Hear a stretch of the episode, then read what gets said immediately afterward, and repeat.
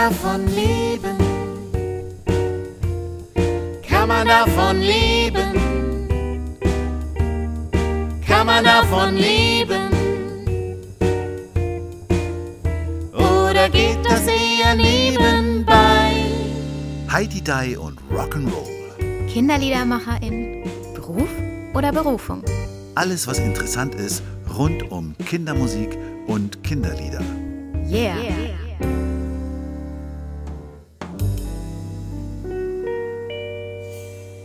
Herzlich willkommen zu einer neuen Podcast-Folge jetzt aus Oldenburg.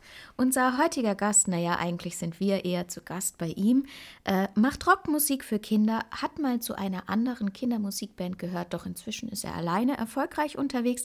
Er legt, glaube ich, großen Wert auf echte, gute Kindermusik und ähm, an dieser Stelle auch mal noch ein riesen, riesengroßes Dankeschön, denn er bearbeitet regelmäßig Podcast-Folgen für uns. Herzlich willkommen, Markus Rode. Schön, dass ich hier sein kann.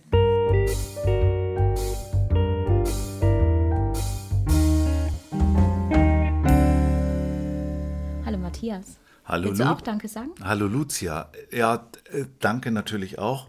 Aber vorher wollte ich noch dich nichts fragen, sondern ähm, dir was in Erinnerung rufen, worüber wir hier, glaube ich, im Podcast auch schon gesprochen haben. Du hast ja neulich zum Treffen vom Netzwerk so eine Kiste mit LPs mitgebracht. Erinnerst ja. du dich? Ja. Äh, Das waren ja LPs von deinem verstorbenen Vater, die du noch so rumstehen hattest oder deine Mutter Meine oder wie Mutter, auch ja. immer und die du dann mitgebracht hast. Dann standen wir zeitweise an dieser Kiste, also wir Ja, Kindermusiker Gespräche, und sind ich, ganz entstanden. viele, ganz viele Gespräche entstanden und einer der, der Hauptdiskutanten dort an dieser Kiste war eben Markus. Also wir haben fast äh, jede LP da rausgezogen und du hattest eigentlich zu jeder Aber LP ich war was leider zu nicht der Erste. Also da war schon einiges weg. Naja, äh, ähm, Matthias und Steffen hatten ja so ein gewisses Vorrecht an den Platten. Genau. Deshalb war wahrscheinlich schon ein bisschen was weg. Ja, weiß ich gar nicht. Aber auf jeden Fall haben wir, erinnere ich mich noch, dass wir da gestanden haben und äh, über diese Platten resoniert haben, was das mit uns alles zu tun hatte. Und haben wieder, ich habe da wieder gemerkt, dass wir eben alle irgendwie Musikliebhaber sind. Und das bist du doch auch, oder? Musikliebhaber. Ja, auf jeden Fall. Also es war der schwerste Punkt für mich, das war es sicherlich nicht nur, nicht nur bei mir, sondern bei vielen anderen auch, diese fünf Lieder da rauszukristallisieren, diese Lebenslieder, weil eigentlich geht das gar nicht. Also, weil ich habe äh, immer Musik gehört. Es gab allerdings auch mal eine Phase, wo ich eigentlich gar keine Musik mehr gehört habe. Das war so in den 2000ern, vielleicht ein bisschen später. Und das ist auch ganz nett. Irgendwie hat Gerd Geraldino, schönen Gruß, äh, mich durch viele Songs, die er mir so auf MP3-CDs und so, mich wieder rangebracht ans Musik hören. Auch Sachen, die ich nicht kannte und dann hat es wieder Spaß gemacht. Und ich erinnere mich auch, dass es auch dann ein Maßstab für Kindermusik sich daraus ergibt. Also wir haben ja auf vielen äh, Autofahrten oder wo auch immer äh, immer herrliche Lästerstunden gehabt zusammen und haben dann natürlich, was weiß ich, nach irgendwelchen Treffen auch die Musik der KollegInnen durchgehechelt äh, sozusagen. Und so entstehen ja eigentlich auch die Maßstäbe, oder? Daran, daran misst sich das doch auch. Ja, der klingt ja mehr so wie, und der versucht jetzt einen auf sowieso zu machen. Ja, so ein bisschen ist das natürlich so. Und früher war das, glaube ich, auch so ziemlich ausschließlich. Also, wir machen das richtig und die machen das falsch. Das hat sich so im Alter ein bisschen geändert. Das finde ich sehr schön. auch dadurch, dass man viele Leute, die aus anderen äh, musikalischen Bereichen kommen, kennenlernt. Aber was geblieben ist, äh, was mir wichtig ist, ist einfach, dass man das mit Herzblut macht und eben das Beste, was man kann, sage ich mal so.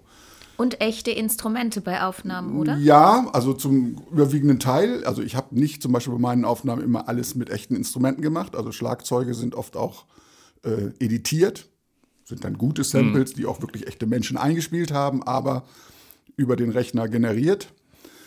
Ähm, aber im Prinzip ja, richtig, genau. Vielleicht erkläre ich so. Also mein Einstieg in die Kindermusik war eigentlich der, dass ich schon ein bisschen was mit Kindern zu tun und Bands zu tun hatten. Also ich habe Kinder ähm, angeleitet, Musik zu machen, die eigentlich gar nichts konnten, sondern so mehr Rockstars sein wollten. Und dann haben wir halt so eine Band gemacht.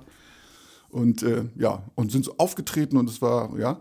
Und ich habe auch schon in einem früheren Leben in einem äh, Kindertheater gespielt und habe da immer schon kleine Musiken gemacht und so weiter. Und dann habe ich halt, ist das überhaupt schon richtig, dass ich sowas jetzt erzähle? Ja, sehr gerne. Genau. Dann habe ich, hab ich äh, meinen lieben Kollegen Andy Steil kennengelernt, äh, getroffen. Wir sind ins gleiche Haus gezogen und haben so ein bisschen rumgejammt und fand das so irgendwie, ja, war ganz nett, aber es war nicht so ein richtiger Funke irgendwie.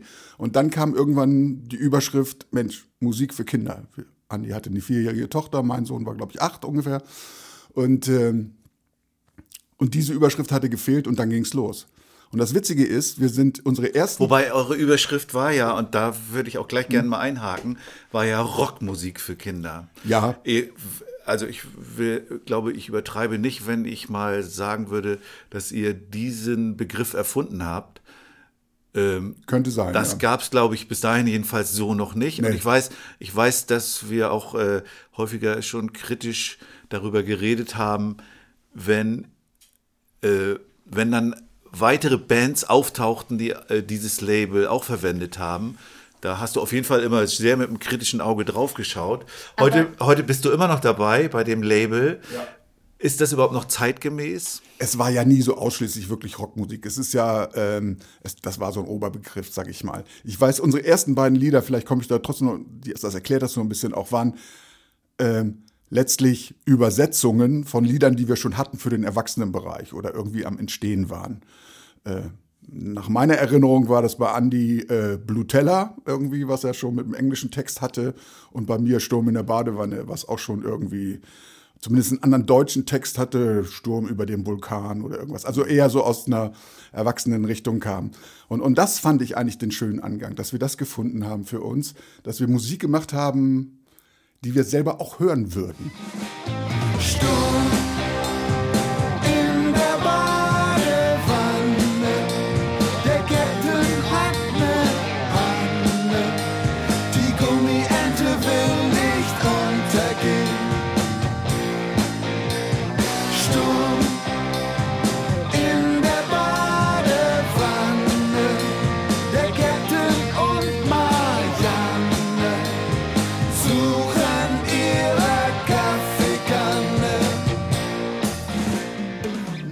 dazu dann versucht haben, kindgerechte Texte zu machen. Mal mit Kindern, mal unsere Erfahrungen und so weiter.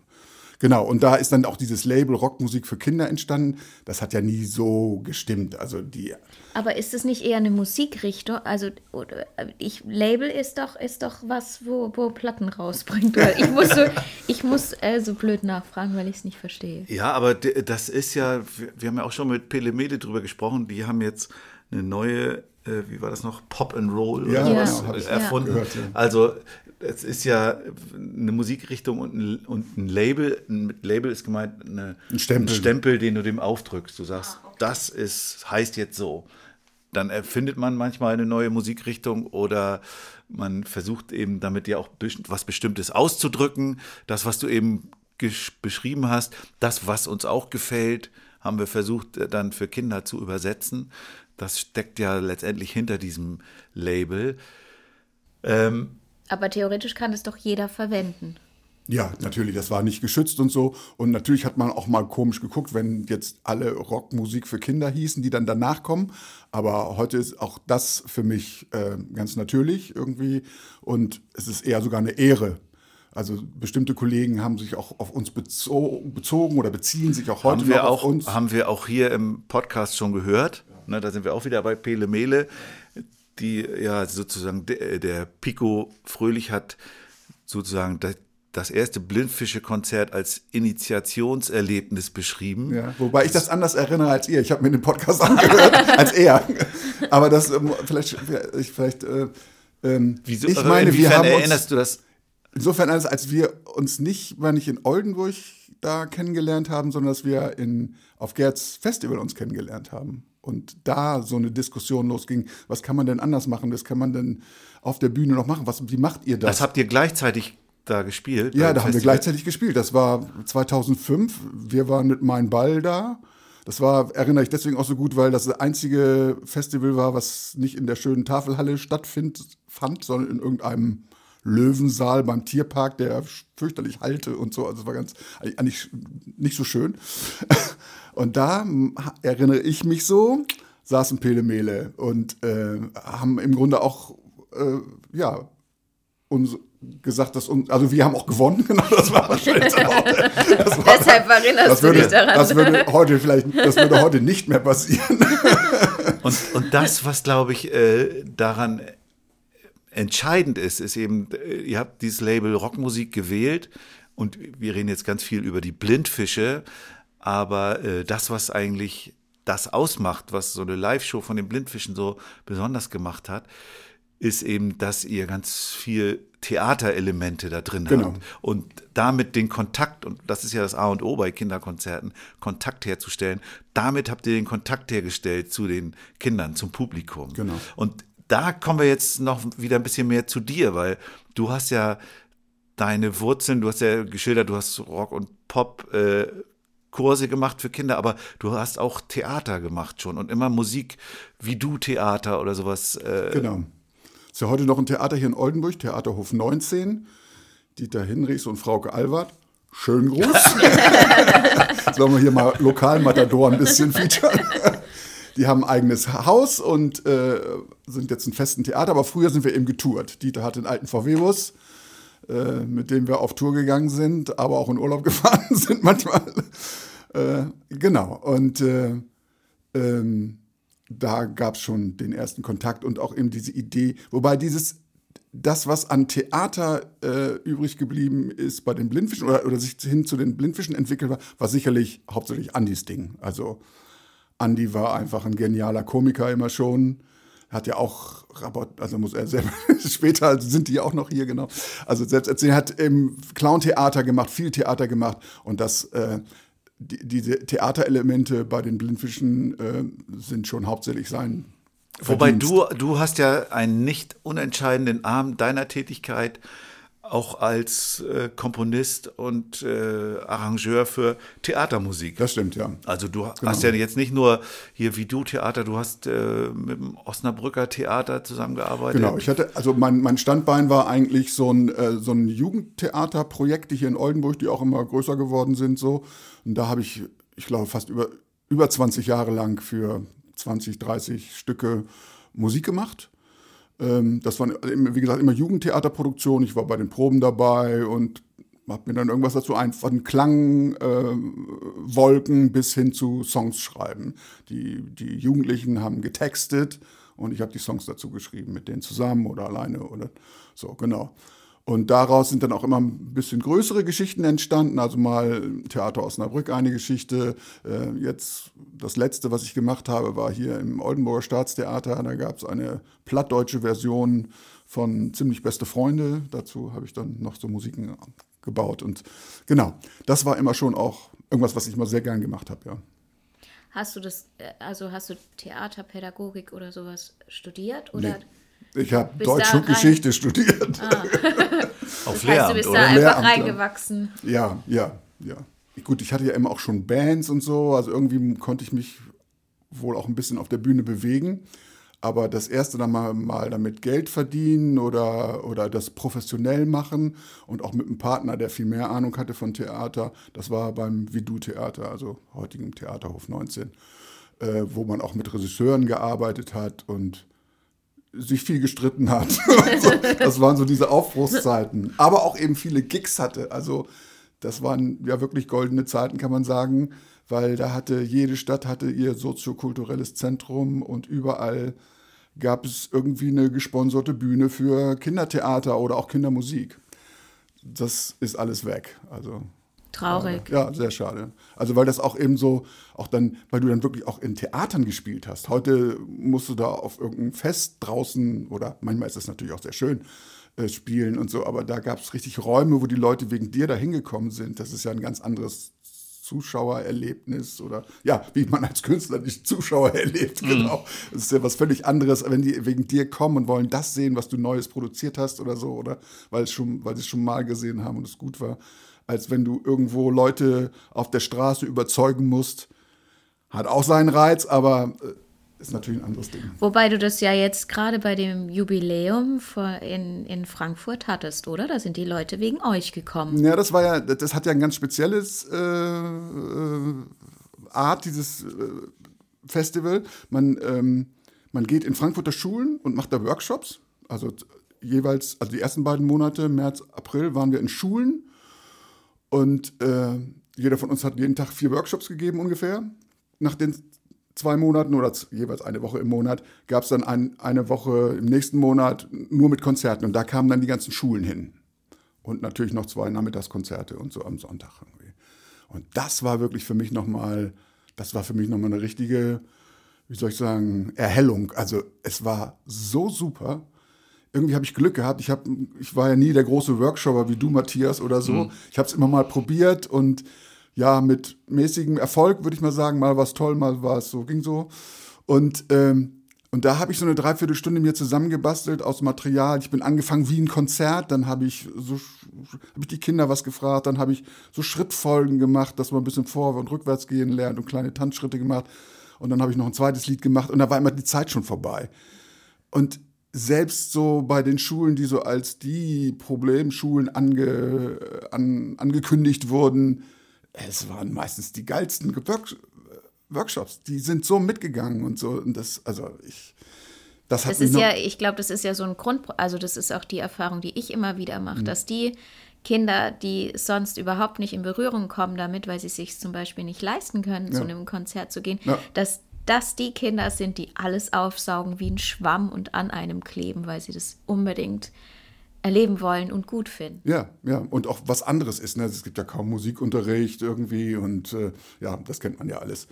Äh, ja, also das war für mich nochmal ein, eine richtig berührende Momente. Also ich hätte manchmal heulen Wir sollten können. vielleicht noch kurz sagen, dass wir vom Frankfurter Kinderliederfestival Genau. reden, Bei organisiert Ferry. von Ferry. Schön Bruce. genau. ja, ja. Und du hast mit, mit Geraldino und Andi Ja, zusammen dort. genau. Das war natürlich auch so eine vierer Altherrentruppe, die hat, die hat echt Spaß gemacht.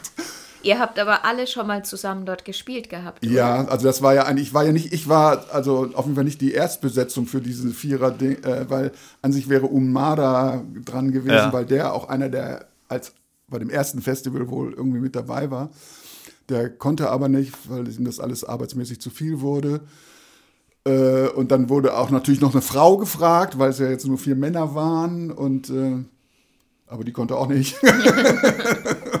und dann hatte ich das Glück, da sozusagen nachnominiert zu sein. Und also für mich war es wirklich ein, ein Riesenspaß.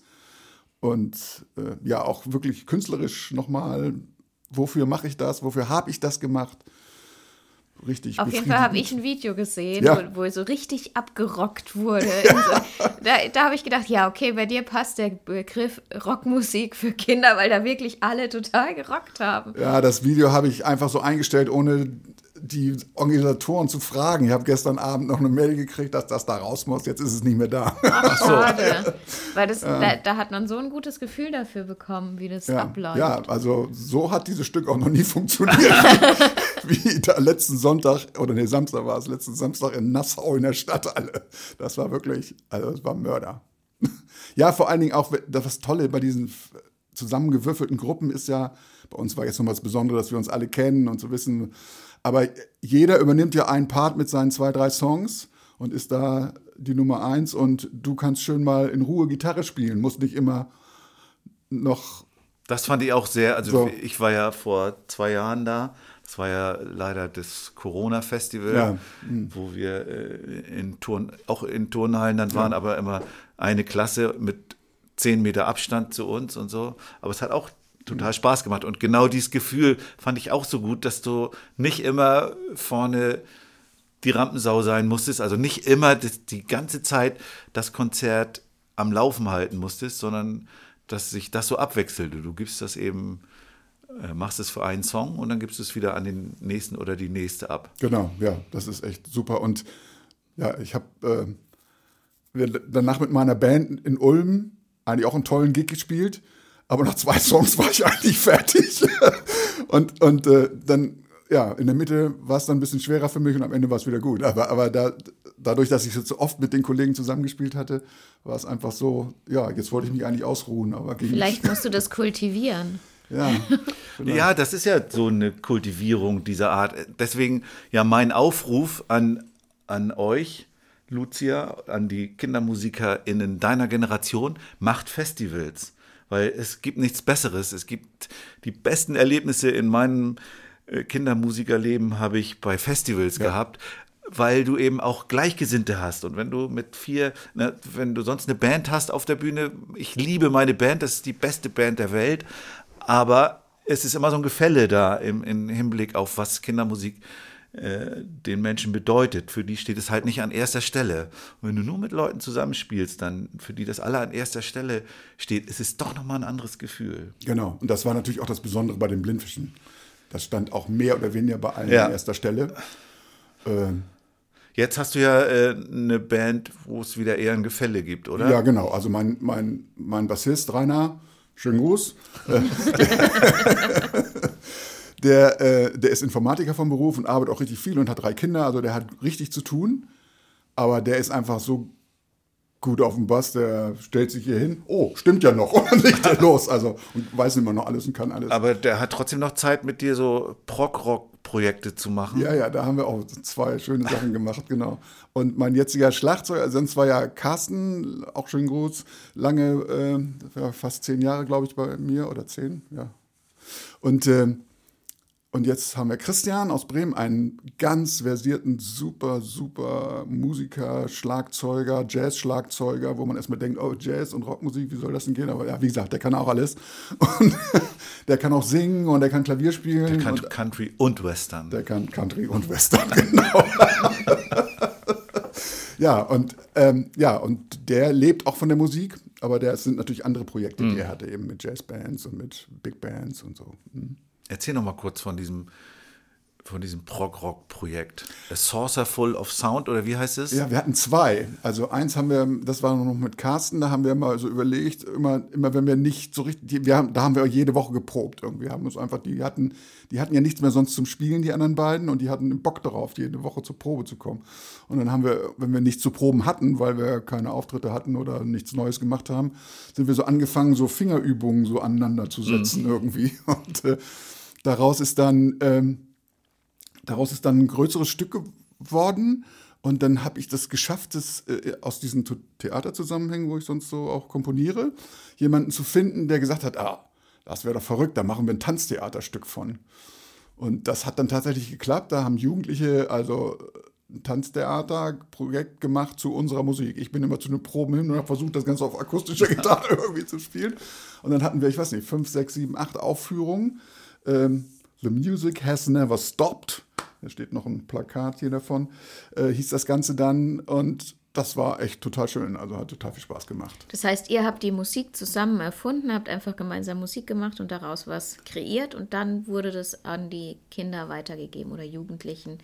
Genau, also wir waren sozusagen das Tape. Wir haben die ganze Zeit live gespielt, während die getanzt haben. Es okay, gab nichts okay. anderes außer Musik und Tanz. Okay. Also nichts.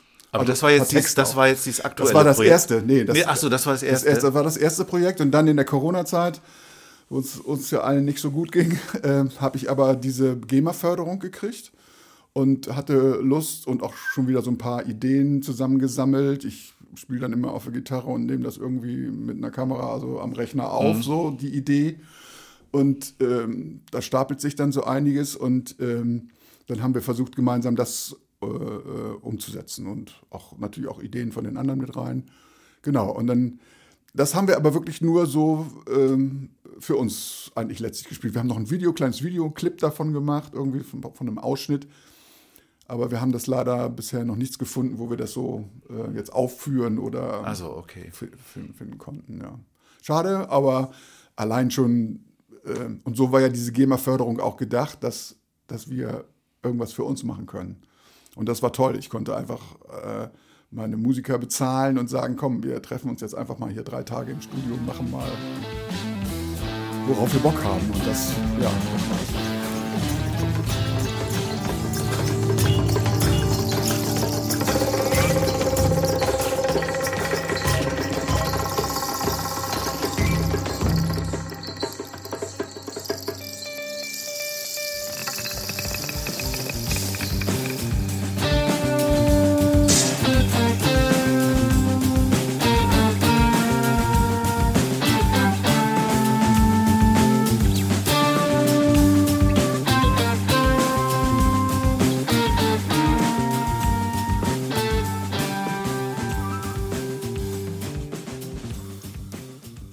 Zwei Dinge wollte ich gerne noch ansprechen.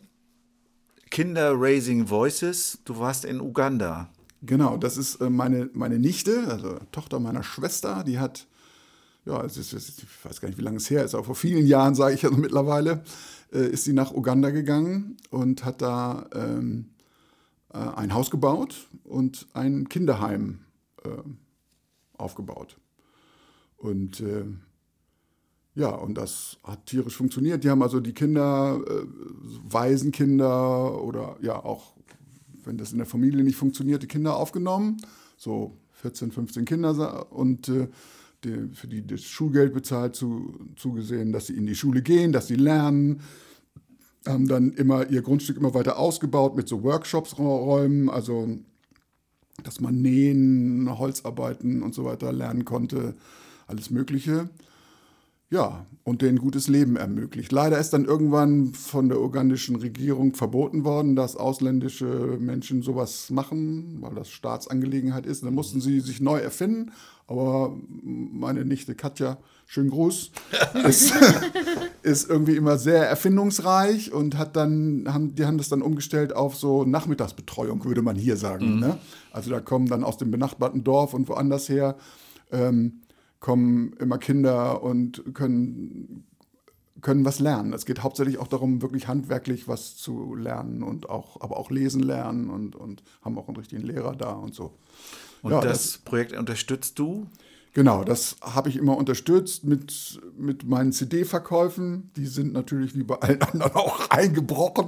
Ah ja, du hast auch deine letzte EP gar nicht mehr physisch veröffentlicht. Nee, ne? leider nicht. Also gut, da war jetzt auch. Ist das nicht ein, ist das nicht, blutet da nicht das Herz? Ja. Ich meine, so eine Veröffentlichung Ja. ohne. Gut, das waren jetzt nur sechs Stück und die waren Ja. noch ein bisschen so zusammengesucht, um halt nochmal was auch bei Spotify und anderen zu veröffentlichen. Eigentlich ging es mir dann nur so um zwei Songs, die auch im neuen Programm sind. Da war ja auch unser T-Shirt-Lied dabei. Genau, das T-Shirt Ah, dafür hattest du die ganzen T-Shirts Ja, gesammelt, genau. oder? genau. Ne? Wir, wir mussten also, oder was heißt, wir mussten, wir durften T-Shirts Markus zur Verfügung stellen. Da wurden in dem Video, ha- hat er irgendwie Ich habe das Video gesehen gehabt. 800, äh, 800 T-Shirts angehabt und dann eins nach dem anderen ausgezogen. Und alles waren äh, Leute vom Netzwerk, Genau. die irgendwie ihre Merchandise-T-Shirts Ja, eine coole Aktion. Das war, war, war cool. Und äh, ja, und dann hatte ich noch zwei Nachbarsjungen hier, die haben mitgemacht irgendwie und haben dann auch einmal alle T-Shirts angezogen. Das war, war schon großer Spaß. Ein T-Shirt, wunderbar. Wahl hat, hat die Qual jedes Mal. Ist es dies oder ist es das oder ist es das da oder was? Was? Vielleicht doch eher das, was, was eher. Was weiß ich denn schon, was passt? Genau. Was war deine Frage? Ja, es, es ging nochmal um, die, um das Herz, das blutet, Ja. wenn man die, Ja, genau. die nicht mehr physisch veröffentlicht. Genau, also der Moment so, wo, wo, wo der Packen mit den 1000 CDs da auf so einer Palette ankommt und der Spediteur nochmal anruft und sagt, ja, wir kommen jetzt, ja. Und du machst auf und ist es das Falsche? Nein, das der ist natürlich schrecklich. Nein, es ist alles richtig, alles geklappt. Du legst den CD-Spieler, sie funktioniert irgendwie. Das ist natürlich sehr, sehr schade, dass es das nicht mehr gibt. Und es ist natürlich auch ganz klar ein, ein deutlicher finanzieller Einbruch für uns alle. Ne? Und was ist mit Vinyl? Ich sehe, hier steht die Nevermind the Blockflöte von Randale. Ja. Das ist ja eine Vinylplatte. Und ich habe, habe ich das hier schon erzählt? Könnte ich auch mal erzählen. Ich habe neulich eine Anfrage gekriegt fürs Netzwerk, wo mich Leute fragten, ja, ähm, wer im Netzwerk hat denn eigentlich schon seine Sachen auf Vinyl veröffentlicht? Weil wir hören gerne mit unseren Kindern Musik auch auf Vinyl. Okay. Ich sag mal ehrlich, das mache ich glaube ich nicht mehr.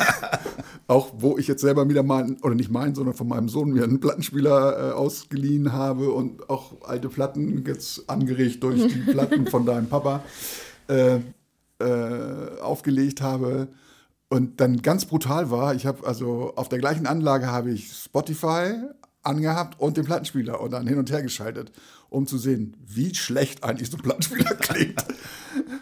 Es war schon, naja, es war natürlich gemein, weil die, die, die Veröffentlichungen bei Spotify sind alle remastered und so, das klingt alles fetter und so weiter. Aber der Vorgang, einfach dann so eine Platte äh, Aufzulegen. aufzulegen, man, die läuft nur 20 Minuten, du musst dich drum kümmern, du musst bei der Und du, Sache legst, bleiben. du machst diesen, diesen Tonarmlift runter und es macht, Kratz, es ja, macht so ein genau, leises ja. und dann geht's los.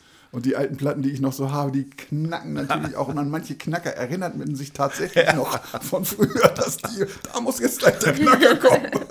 Das ist schon, ja, das ist natürlich auch Nostalgie, aber es ist ein ganz anderes Musikhören. Diese über, aber das habt ihr ja sicherlich auch schon mit anderen. Wir hatten ja äh, Okay Tilda, Tommy, zu Gast, der, der sagte, er hört eigentlich gar nicht Spotify, Ja. sondern er hört eigentlich nur Vinyl. ja. Ne? War doch so. Ja, also ich muss auch sagen, dass, dass die- wir haben ja jetzt schon einige Kolleginnen und Kollegen zu Hause besucht. Was ich bei allen wirklich schön finde, ganz egal wie, die, es läuft immer Musik und es ist immer irgendwie Musik da, während bei mir zu Hause läuft eigentlich so gut wie nie Musik. Also ich finde schon alleine dieses Umgebensein von Musik, morgens aufzustehen und da ist Musik, finde ich cool. Ja, aber Egal das kenne ich aber auch, dass ich also über Wochen, Monate wenig höre.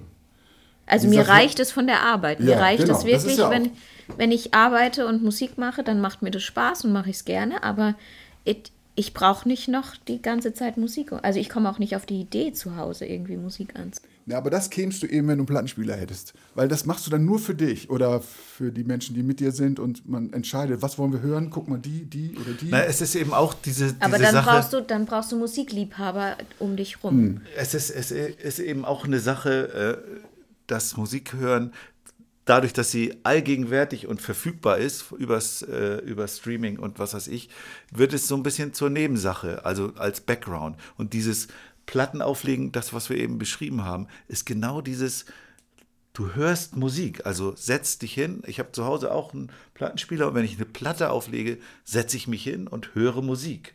Und das ist ja durchaus eine vernünftige Freizeitbeschäftigung. Aber du liest ja auch noch ganz viel. Bei uns stehen keine ja, Bücher wann mehr der die. Zeit immer dazu hat, das kann ich dir auch nicht sagen.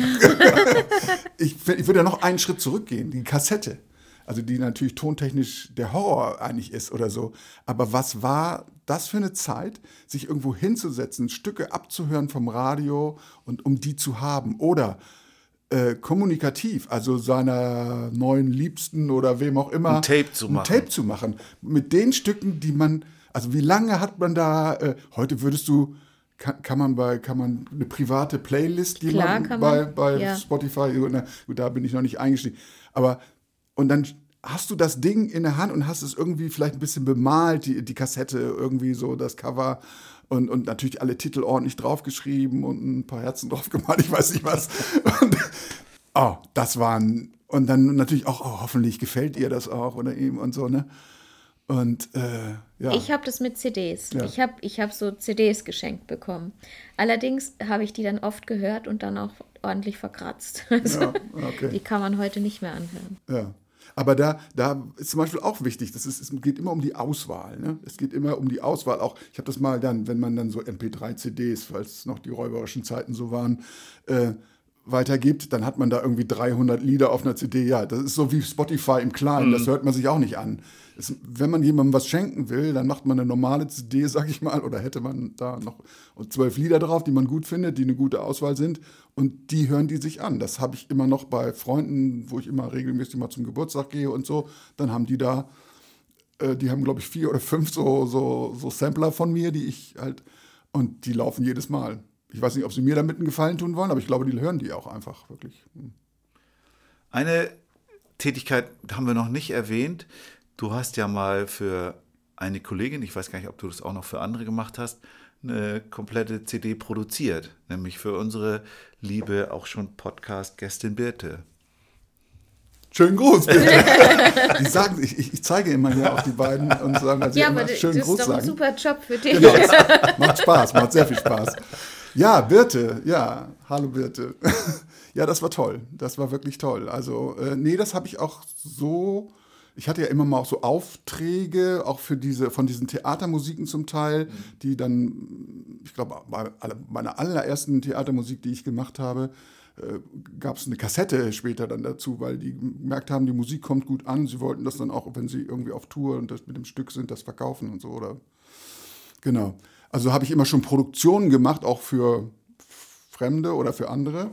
Aber ich habe jetzt nicht hier, das seht ihr ja auch in diesem Raum, der ist zwar wunderschön, aber er ist jetzt eigentlich nicht so geeignet, um hier eine Rockband hier hinzustellen. Und äh, ich kann jetzt nicht. Das ist hier das Enterhaken-Studio. Genau, das Enterhaken-Studio habe ich es mal genannt, genau.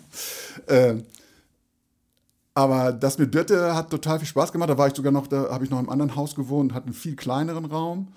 Und das war tolle Arbeit. Also sie, sie kam immer vorbei und hat mir dann Stücke sozusagen als Pilotspur eingespielt, so ihre Musiken. Und ich habe dann dazu mein Arrangement gebastelt oder auch was neu komponiert. Ist das, die, das Summen in den Ohren sind Sonnenkollektoren? Ist das auch Genau, von das euch auch, gewesen? auch dabei gewesen. Das hatte sie aber auch schon davor in einer Fassung, meine ich. Genau. Genau, ich bin auch nach Hamburg gefahren, Chöre aufgenommen und, und hier den früheren Schlagwerker von Augenweide, glaube ich, war das. Das war auch irre. Weil ich bei so einem Typen, ja, eben so ein, so ein Percussionist. Und dann, ich weiß nicht mehr, wie das Haus aussah. Auf jeden Fall gingen wir sozusagen, in meiner Erinnerung war es so groß wie eine Scheune, in der nur Regale standen, in der nur Percussion-Instrumente waren. Unvorstellbar. Wahnsinn. Ja, genau. Ja, das ist irgendwie auch eine, ich bin eigentlich ganz stolz drauf, eine schöne Produktion. Das den Ohren sind Sonnenkollektoren.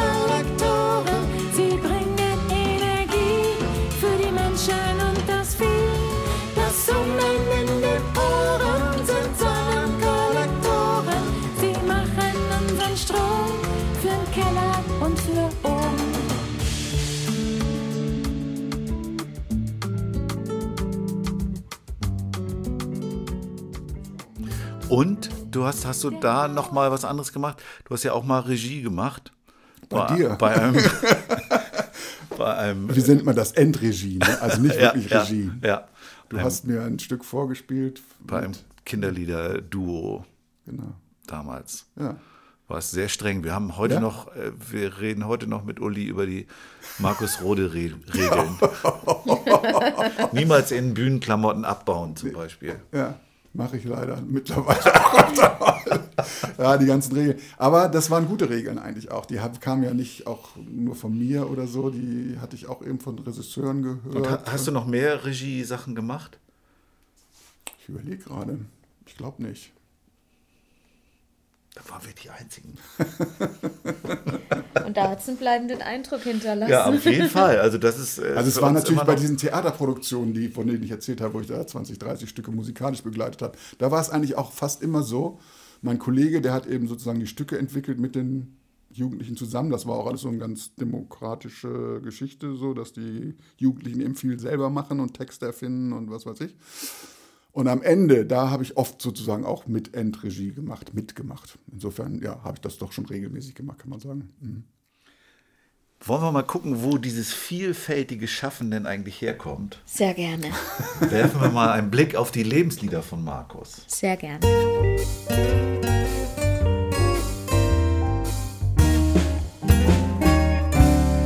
Markus, es geht los. Also wir haben ja in diesem Podcast eine Band, die ganz oben bei den Lebensliedern steht, die am häufigsten gewählt wird. Und das sind, du weißt es natürlich, Tonsteine Scherben? Nein.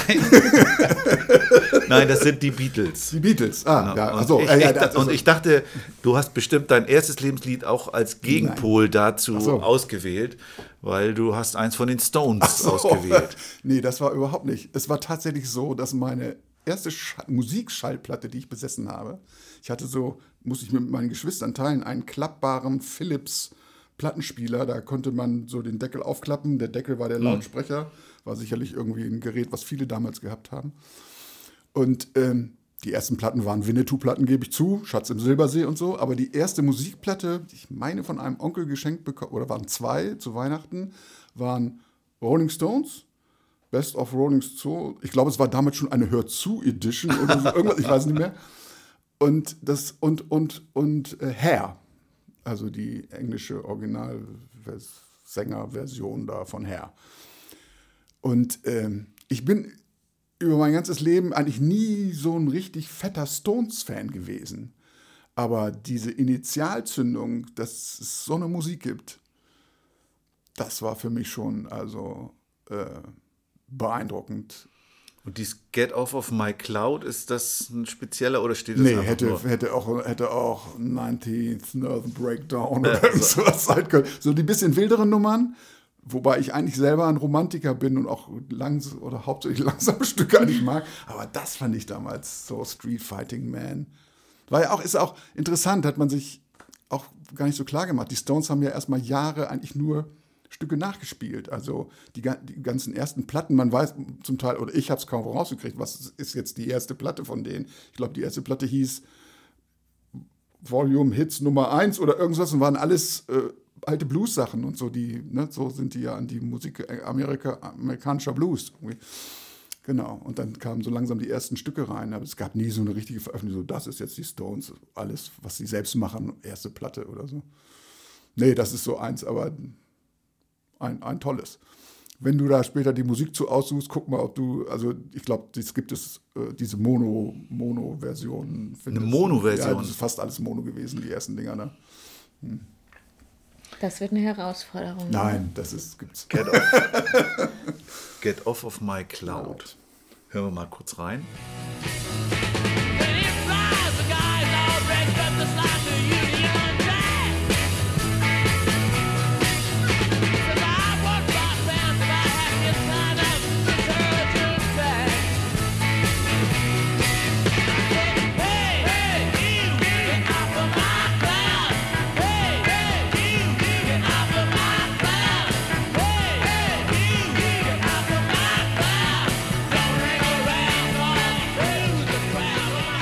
Jetzt kommt Tonsteine Scherben. Damit matchst du ja mit äh, Thomas Sutter. Der, hatte, der hatte sogar zwei Scherbenlieder als Lebenslieder.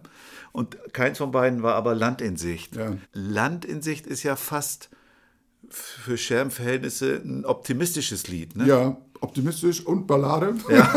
Passt mir eigentlich ganz gut. äh, Land in Sicht. Ähm, auch das ist ein ähm, sozusagen Platzhalter für diese ganze Platte. Ich weiß gar nicht, wie sie hieß. Hieß die sogar Land in Sicht? Äh, Die, eine, eine, die zweite, erste Doppel-LP von denen, wo sie alle auf dieser Mauer sitzen, ich weiß es jetzt gar nicht mehr, die fand ich eigentlich durchweg gut, weil da fingen die, fingen die Scherben an, so ihre lyrische Seite zu zeigen. Und davor war ja viel so, na, so Politrock, fand ich auch natürlich super. Der Marian, bla bla bla, so die Bullen. So, das fand ich natürlich, da in den, meinen wilden Zeiten waren das natürlich Hymnen.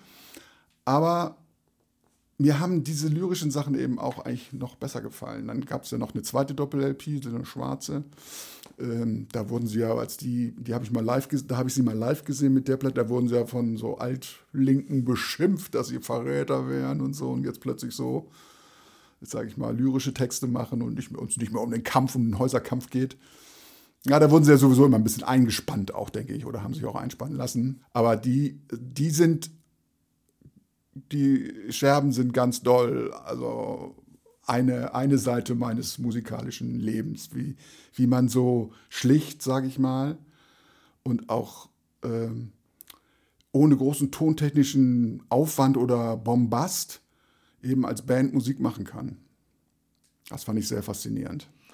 Da haben wir witzigerweise gerade in einer der letzten Folgen mit Unmada drüber gesprochen, der ja auch erzählt hat von diesen Häuserkampfkonzerten der Scherben in Hannover, wo das Konzert war und hinterher losgegangen wurde äh, und Ja. ein Haus besetzt wurde, so ungefähr. Hören wir mal Land in Sicht. Das muss eine sehr wilde Zeit gewesen sein. Bist du schon politisiert? Das hat, ist mir von Thomas in Erinnerung. Bist du schon politisiert? Wurde man gefragt. Spruch gab's.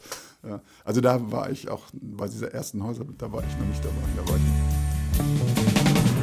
Land in Sicht singt der Wind in mein Herz. Die lange Reise ist vorbei. Morgenlicht weckt meine Seele auf.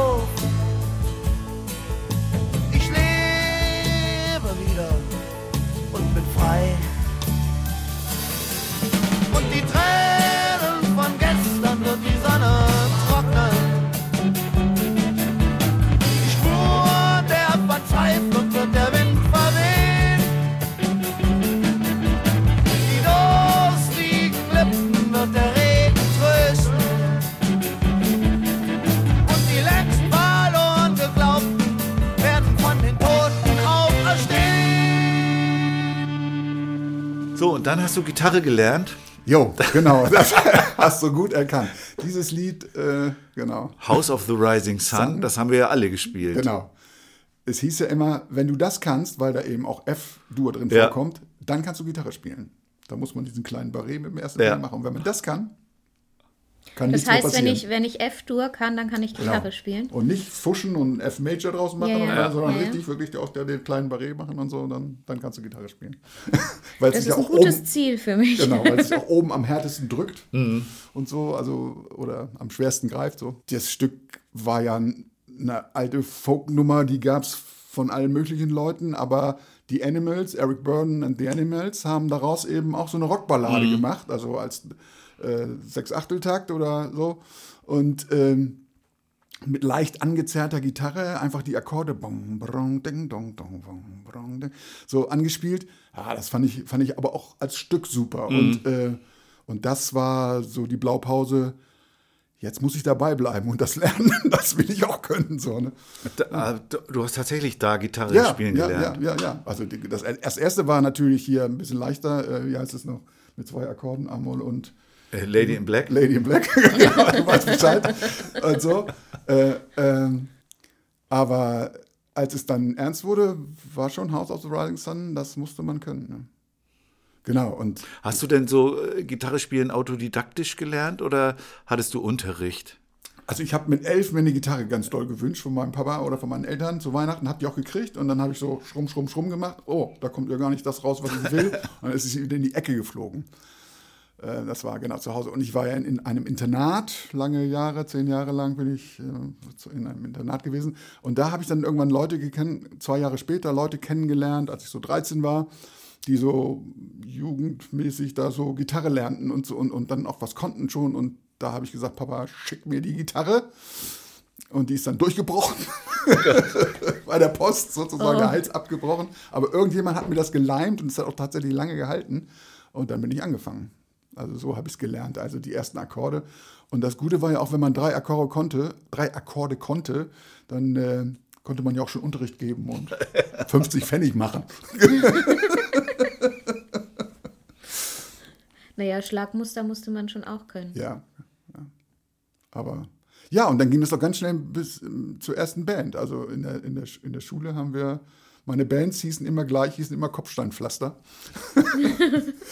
und mit 15 sind wir da irgendwie in der Schule, zwei Jahre haben wir, haben wir gespielt zusammen. Kopfsteinpflaster, da fällt mir wieder ein, unter dem Pflaster liegt der Strand. ja. Wer hatte das noch als Lebenslied? Du schaust mich an. Ja, im Ernst? ich schaue dich an, im Ernst. Das, waren aber so Frankfurter, Das ging ja, da gab es ja auch dieses nee, Magazin da gab- da gab Pflasterstrand Pflasterstein, genau. und unter dem Pflaster liegt der Strand, ist so ein Philosophenausdruck gewesen. ja, Na, für, das Schneewittchen hieß diese Schneewittchen. Band, die das gesungen hat. Aber wer hatte das noch als Lebenslied? weiß ich nicht. Eine Aufgabe an unsere Hörerinnen und Hörer. Das rauszufinden, genau. Ja, ja. ja, Fällt mir vielleicht noch ein. Ja, also und dann haben wir selber eben auch so ein bisschen versucht, so, so, so, so äh, Tonsteine, Scherbenmäßige Musik zu machen, verzerrte Orgel. Ja, unser Organist, der, der konnte eigentlich noch gar nicht spielen. So richtig, er machte so Klavier gelernt und so Fingerübungen und fing gerade an, so die erste Etüden und zu lernen. Dann haben wir guck mal, hier Orgel und, und das einzige Verzerrpedal, was es gab, war ein Schaller. Das hatte die Schule, hatte da so ein bisschen einen Verstärker und, und dann haben wir das, hat das nicht die Gitarre gekriegt, sondern die Orgel. Das, das klang aber richtig super. Verfrieser-Orgel mit Schallerverzerrung. Martina Schwarz war's. Okay, jetzt hast du es. Und jetzt hören wir House of New Orleans in der Animals. House of the Rising Sun. Äh, House of the Rising Sun. There is a house. There is a house in New Orleans, so fängt Genau. es an.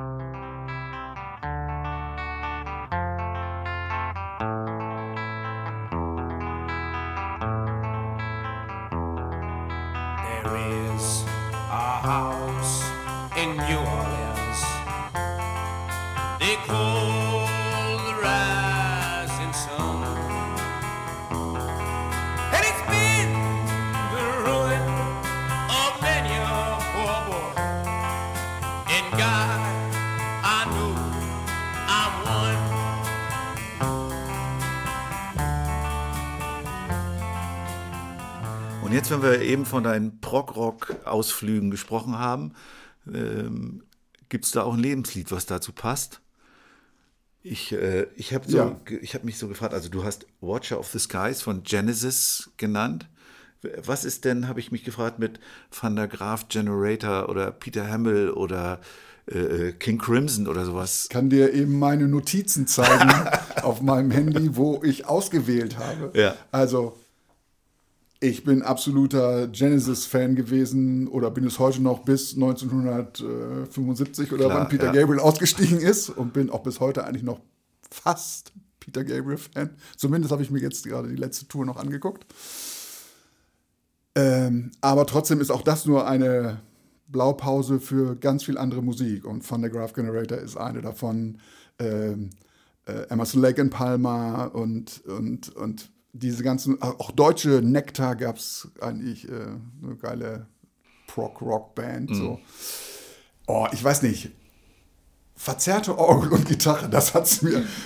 Also selbst, selbst Deep Purple hat mich da gekriegt mit, äh, äh, wie heißt das noch? Dun, dun, dun, da, da, da, Child in Time. Child in Time, ne? Also wenn John Lord da seine Orgel quält, das ist also Wahnsinn. Gut, und Genesis waren ja ein bisschen artifizieller, kann man glaube ich sagen. Das waren ja alles so äh, Studenten. Studentenjungs so aus, aus so, so reichen Itali äh, äh, äh, britischen Internat aus einem und äh, die, der Tony Banks war richtig super Klavierspieler, Kla Klassik auch und so. Und, und die haben sich da eine Welt zusammengezaubert aus verrückten Texten und diese, diese Musik, eben diese klassische Musik mit dem Instrumentarium, was es eben früher gab. Das war ja noch nicht, dass du jeden Synthesizer da hattest, sondern es gab, wenn du Streicher machen wolltest, gab es genau ein Instrument, das hieß Mellotron. Und das funktionierte auch nur in bestimmten Tonarten, weil sonst biss sich das so wie alte Klaviere, die noch vor der wohltemperierten Zeit so und waren tierisch aufwendig, sind immer kaputt gegangen und so weiter. Da, da liefen so wirklich Tonbänder drin. Also wenn du eine Taste drücktest, lief ein bestimmtes Tonband und spielte so eine äh, so ein Geigen Dings ab und so. Ne? Und das, aber es ist also sozusagen ein ikonischer Sound, dieses, diese, dieses Mellotron geworden. Da, damit und mit Orgel, äh, mit Orgel-Sounds haben die eben viel gemacht. Es gab vielleicht den ersten so monophonen Synthesizer, der auch so benutzt wurde. Und dieses Watcher of the Sky haben die sehr gerne irgendwie als Intro äh, bei ihren Live-Konzerten gespielt. Da Und ist schwer- auch irgendwie in John Keats oder was Zitat dieses ja, es dieser um, Titel? Genau, das ist irgendwie so ein Text, den die angeblich so nebenbei mal irgendwo geschrieben haben. Und auch mehrere Bands haben anscheinend dieses Childhood, sonst irgendwie was. Weiß ich nicht mehr genau, wie das hieß. Also Van der Graaf hat das auch gemacht. Und Ah, ja. von Pink Floyd gibt es wohl auch so eine Reminiszenz an dieses Science-Fiction-Thema. Irgendwie. Ja. Genau, und äh, ja, wie gesagt, es steht für viele andere Stücke aus dieser Zeit, aber auch speziell bei Genesis, ich meine, hätte es auch Suppers Ready werden können. ja. Oder Lamp Lies Down on Broadway, aber Genesis habe ich immer mit meinem Vater gehört. ja. Hat er immer gesagt, komm mal her, ich muss dir was zeigen. Und was hast du gedacht? ja, damals fand ich das wirklich uncool. Was ist, was wählt man jetzt für einen Ausschnitt bei so einem eklektizistischen Stück aus? Ja, gerade bei Watch of the Sky hast du ja, also hast du erstmal dieses lange Keyboard-Intro, das können wir dann leider nicht spielen, du kannst du nicht spielen. Aber dann kommt eben dieser 6-8 oder was das ist, der ist sowieso Morse-Code eigentlich klingt auch sehr mhm. lang. Ich würde kurz, bevor der Gesang einsetzt, irgendwie da, dass man einmal diesen einmal nochmal gehört hat. Vielleicht gebe ich die Folge an Markus Rode. Nee, nee, nee. das habe ich mir schon selbst überlegt, die Folgen die Folgen, in denen ich vorkomme, äh, äh, die machst du. ich mach die anderen. Marco, wir sind selber noch gespannt, was jetzt für ein Ausschnitt kommt.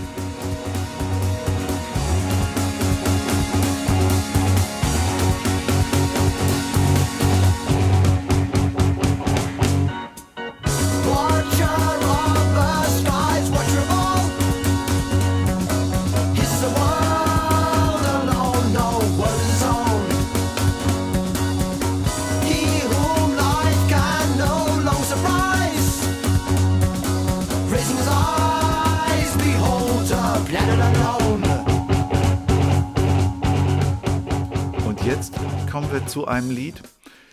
Da sagt, guckte Lucia mich mit großen Augen an und sagte, das hat er ausgewählt? Ja. Und ich habe das? und ich habe vermutet, ich habe vermutet, dass äh, das auch mit deiner du, du. Richtig? ja, Genau. dass das Ja. mit deiner äh, du hast ja auch so eine DJ, so ein DJ-Leben, Leben als DJ marode, oder? Genau, also das mit dem Marode haben mal irgendwelche Jugendlichen vorgeschlagen. Hat, das habe ich also nie. Ich, ich mache das ganz selten.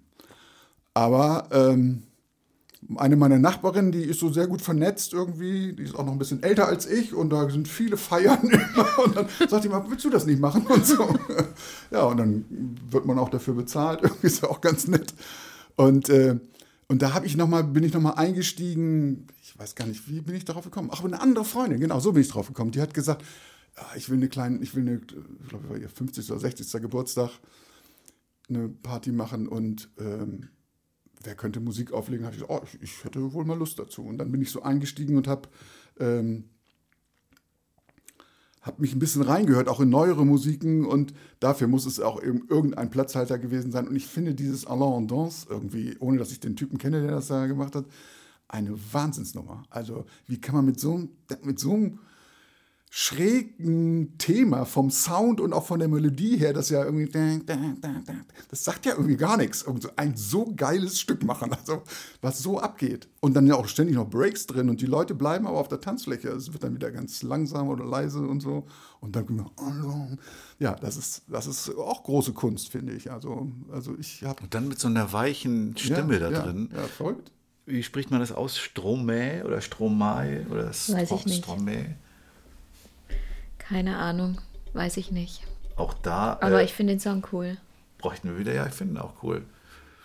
Hören wir mal. Und aber warte, bevor Ja. wir weiter, ich muss ich eine Frage stellen, weil wir waren neulich, also mein Mann und ich waren auf einer Veranstaltung und da gab es dann einen DJ, der hat sich auch wirklich, wirklich cool gefunden, aber er hat keine Übergänge gekonnt. Also das war mal, das war wirklich, wirklich richtig rabiat. Du bist so ein richtig cooler DJ oder der so richtig, richtig gute Übergänge macht. Nein, ich bin kein, ich würde mich gar nicht als DJ bezeichnen, weil ich mache überhaupt keine Musiken dazwischen oder sowas, was ja viele dann. Ja. Aber du hörst schon rein und hörst Ja, ja, ich höre vorher rein und versuche das. ist und, und wenn es dann ganz abrupt ist, dann soll es so sein oder es, es, es ist ein Wunsch, den ich dann nicht mehr abschlagen kann oder so. Aber ich versuche schon immer so, Themengruppen zu haben, sage ich mal so für mich. Ich fange jetzt meinem Publikum geschuldet an, oft so mit älteren Nummern, so oder erstmal so zwei, zwei Nummern, die das Herz so öffnen oder das, das Bein nicht öffnen, sondern in Bewegung bringen. Das ist eigentlich immer, das ist immer irgendwie äh, äh, September von, von Earth, Wind and Fire, so eine Nummer oder so aus den, aus den 70ern. Und, ähm, und wenn dann viele Ältere noch da sind, spiele ich auch ein bisschen Rock'n'Roll, so zwei, drei Nummern. Und dann hangle ich mich so durch den Abend, also immer in so Gruppen, was weiß ich. Also das ist so ein bisschen mehr so Dance-Mucke oder, oder 80er oder irgendwann kommt auch immer eine Hardrock-Phase, wenn es irgendwie geht. Immerhin Ra Hardrock, ja. Also die, die meisten DJs landen ja beim Schlager. Und Ja, dann das- stehen auf einmal okay. alle auf der, auf der Bühne und singen Cordula Das, Grün du oder ja, wie die was das wird man ja heißt. Ist hoffentlich so, bei dir nicht erleben, oder? Nein, das erlebt man wirklich nicht, weil ich habe dann auch keinen Schlager auf meinem Rechner. Gut, Ja, das heute ist auch gut so. äh, bis auf natürlich äh, Weiße Rosen in Athen und, und äh, Vicky Leandros, die habe ich natürlich schon. das geht nicht ohne. Aber nee, dann sage ich auch, wenn das, also wenn es so in die Richtung geht, dann müsst ihr euch einen anderen suchen. Das, Ich finde halt bei diesen Übergängen, ich finde es immer, also es tut mir für die DJs auch wirklich leid, weil die, weil die die Übergänge nicht hinbekommen und Mhm. dann bleiben alle Menschen.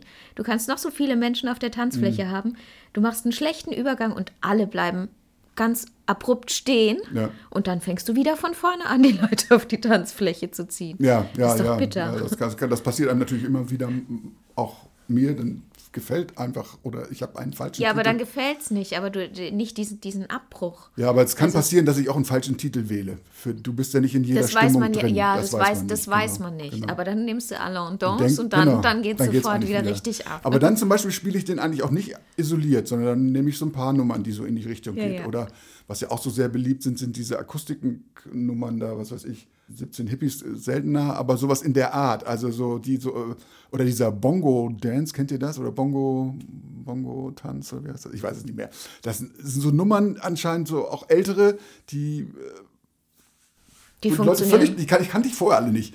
völlig drauf abfahren. Oder Insomania äh, irgendwie. Also es ist so, ja. Ah, das hatte, das hatte, dann, dann, dann, das hatte, dann, das hatte Bremi. Ja. Erinnerst du dich als Ja. Lebenslied? Ja. Da habe ich ja, aber das habe ich damals schon erzählt, mein Erlebnis mit diesem Ja? Lied. Ja. Ja.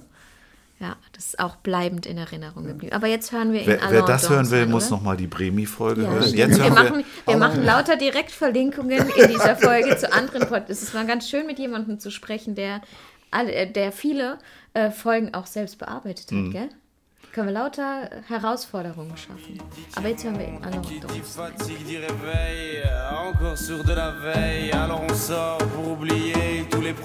Alors on danse. Alors on danse.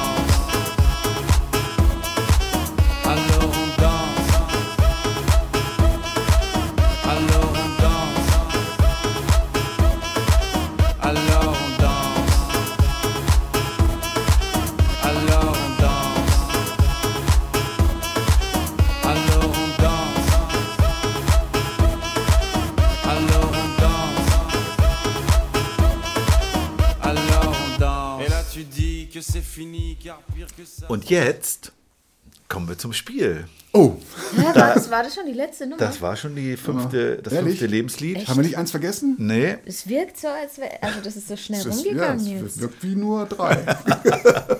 Okay, Markus, du darfst einfach noch ein paar Lieder auswählen. oh, schön. nee, du darfst jetzt, endlich, endlich konnte ich auch mal mitreden. du darfst Zettel ziehen aus dem Körbchen bist- von Lucia. Du bist immer so strukturiert. Ich, ich äh, will gerade Kurven gehen und du bringst mich wieder auf den geraden Weg. Okay, also Markus darf Zettel ziehen. Markus darf Zettel ziehen und zwar unterschiedliche Farben. Ja, Neuerdings im Körbchen.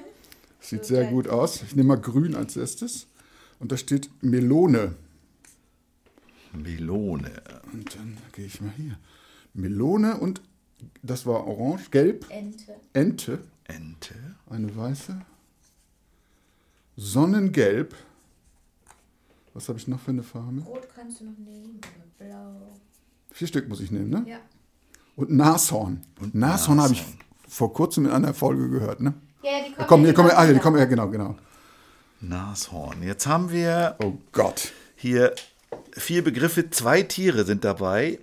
Die Begriffe Melone, Ente, Sonnengelb und Nashorn. Und jetzt schreitet Markus einmal quer durch den Raum, um seine berühmte türkisfarbene E-Gitarre zu nehmen, mit der Prilblume drauf. Nee, das ist Die gar keine voll oder? schön. Keine echte Prilblume, aber es erinnert stark. Ich habe Die ist voll schön. ich habe auf meinem Fahrrad auch Prilblumen drauf, deswegen erinnert mich deine auch daran. Und jetzt hört man schon.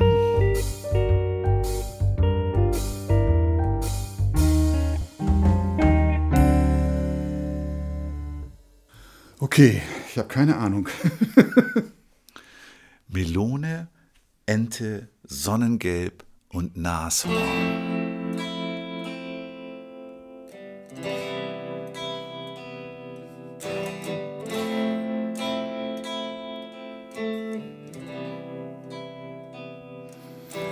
Ein sonnengelbes Nashorn aß am liebsten Melonen.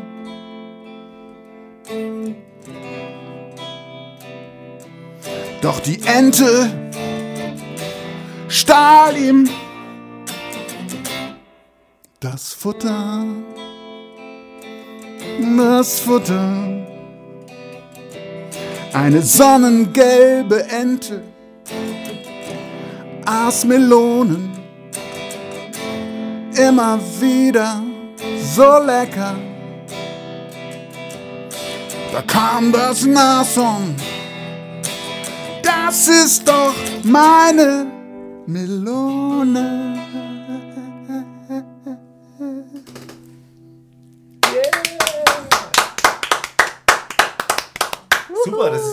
Kreislied. Das geht ja jetzt wieder von vorne los. Ne? Ja, hat sich ja alles gereimt. Aber jetzt fehlt nur noch so ein Strand und Liegestühle, Cocktail. Das war, war perfekt, oder? Für den Strand. Fahren wir in Urlaub. Cool, danke. Und wir kommen zum Heidi Die und Rock'n'Roll Fragebogen. Yeah.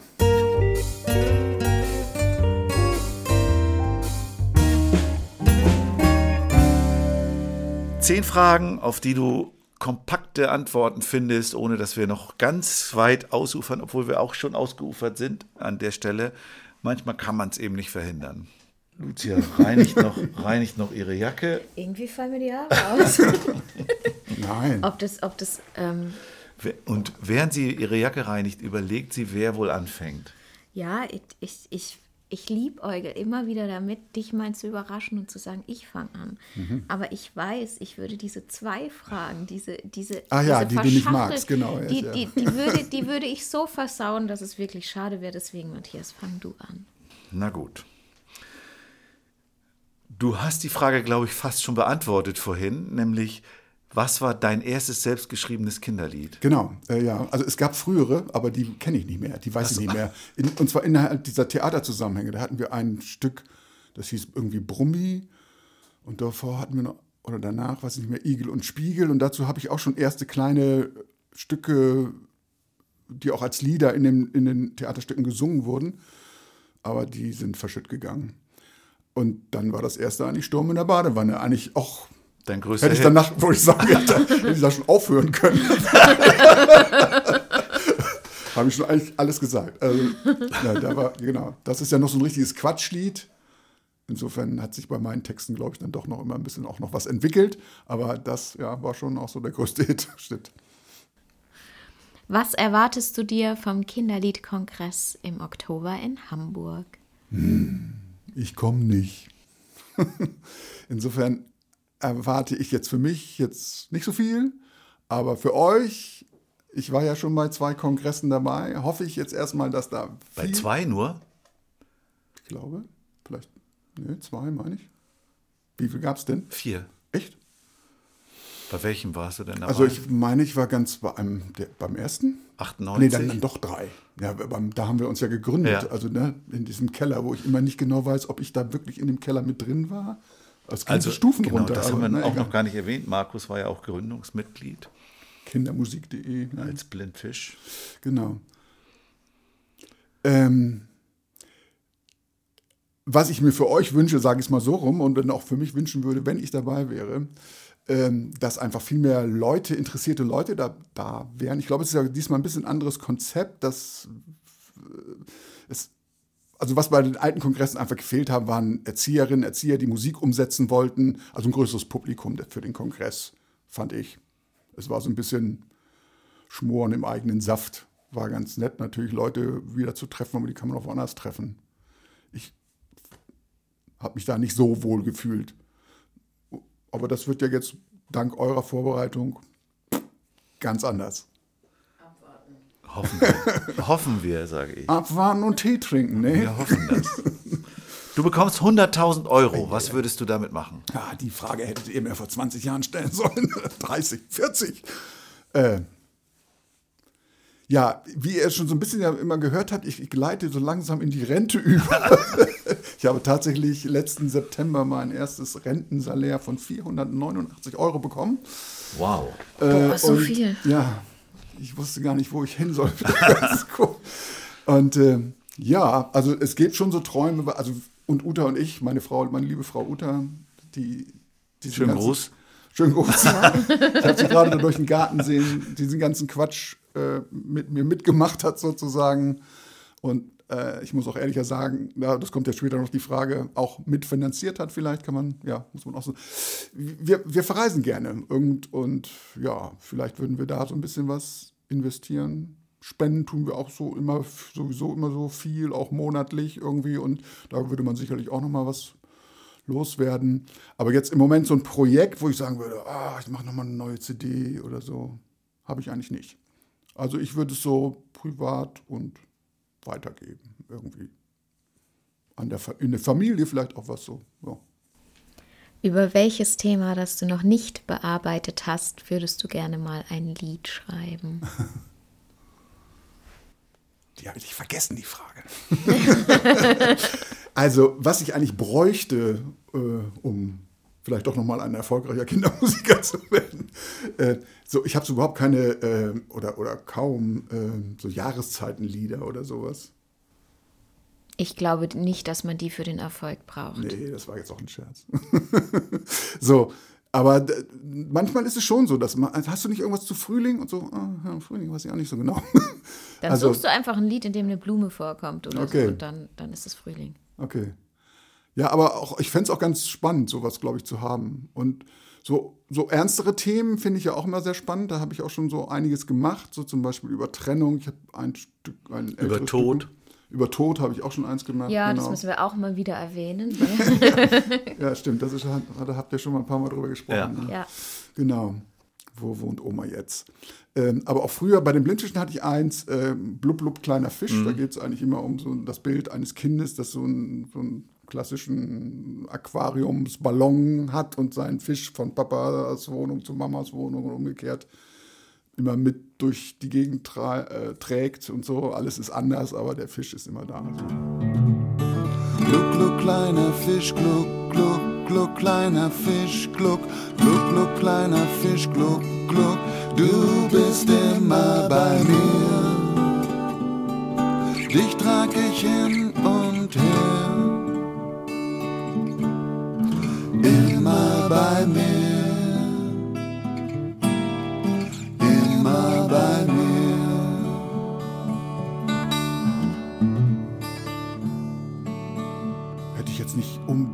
es gibt bestimmt zig Themen, aber habe ich jetzt nicht so eins, wo ich jetzt sagen würde, das muss ich nochmal haben. Als Urgestein, was bedeutet das Netzwerk Kindermusik für dich? Ja, das ist für mich, das ist ein Knaller. Irgendwie, also das hängt auch damit zusammen, ich habe mich ja irgendwann von den Blindfischen getrennt bin da ausgestiegen 2008 und hatte dann auch eine Agentur, die auch die Blindfische schon hatten und das hieß, ja, wir machen dich dann weiter und so weiter und so fort. Und äh, kaum war ich alleine und eigenständig, hat die Agentur, das waren zwei Frauen, haben sich zerstritten und haben aufgehört. Und dann stand ich da und hatte keine Jobs und nix und so. Und ich mach's, ich zäum's mal jetzt von dieser Seite, von dieser etwas für mich ja finanziellen Seite auf. Und unheimlich viele Kollegen haben mich unterstützt in der Form, dass sie mich eingeladen haben, mit ihnen was zusammen zu machen, äh, auf Festivals zu spielen. Und das war wirklich, also das war wirklich berührend. Das, äh, ich fühlte mich aufgefangen. Also und genau, das war, glaube ich, warum das auch so tief bei mir sitzt, dass es mir auch ähm, die Möglichkeit, oder die, ich habe ja auch so Jobs gekriegt, aber die Möglichkeit, zu, ar- weiterzuarbeiten, gegeben hat. Also.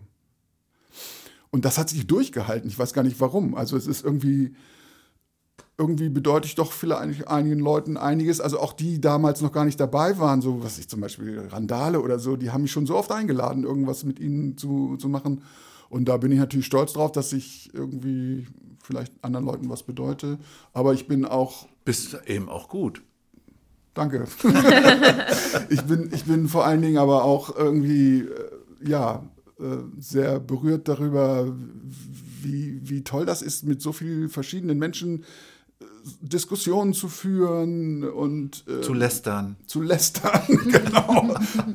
und, und zusammen zu sein, das ist schon, das ist schon, ja, diese Treffen und dann auch also irgendwo in Fremdstädten in Berlin und so. Ich bin ja nicht so der Großstadttyp, aber dann da mal als Landei da nach Berlin zu kommen und abzuhängen.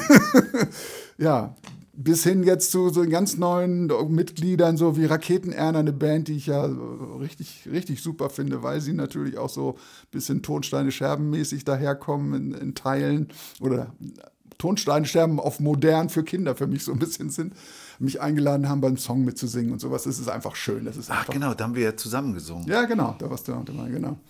Und, das, und, und diese vielen Begegnungen eben. Also man lernt so viele Leute kennen und man erweitert seinen Horizont, was ich vorhin schon mal gesagt habe, dass man doch früher so sehr engstirnig vielleicht so auf seinem Rockmusikteil Ding bestanden hat. Man lernt äh, Leute an, die eine ganz andere Herangehensweise an äh, Musik für Kinder haben. Aus jetzt mehr wie auch bei dir, glaube ich, ne, so aus der pädagogischen Ecke kommen oder und dann eben auch für jüngere Kinder was spielen, äh, was arbeiten, was machen. Äh, nicht einfach zu sagen, ja, das ist Kinderkram. das ist nicht richtig, nicht das Richtige, sondern dass man sagt, ja, okay, das ist gut gemacht und für den Zweck und so ist es genauso wertvoll wie das, was du machst oder so.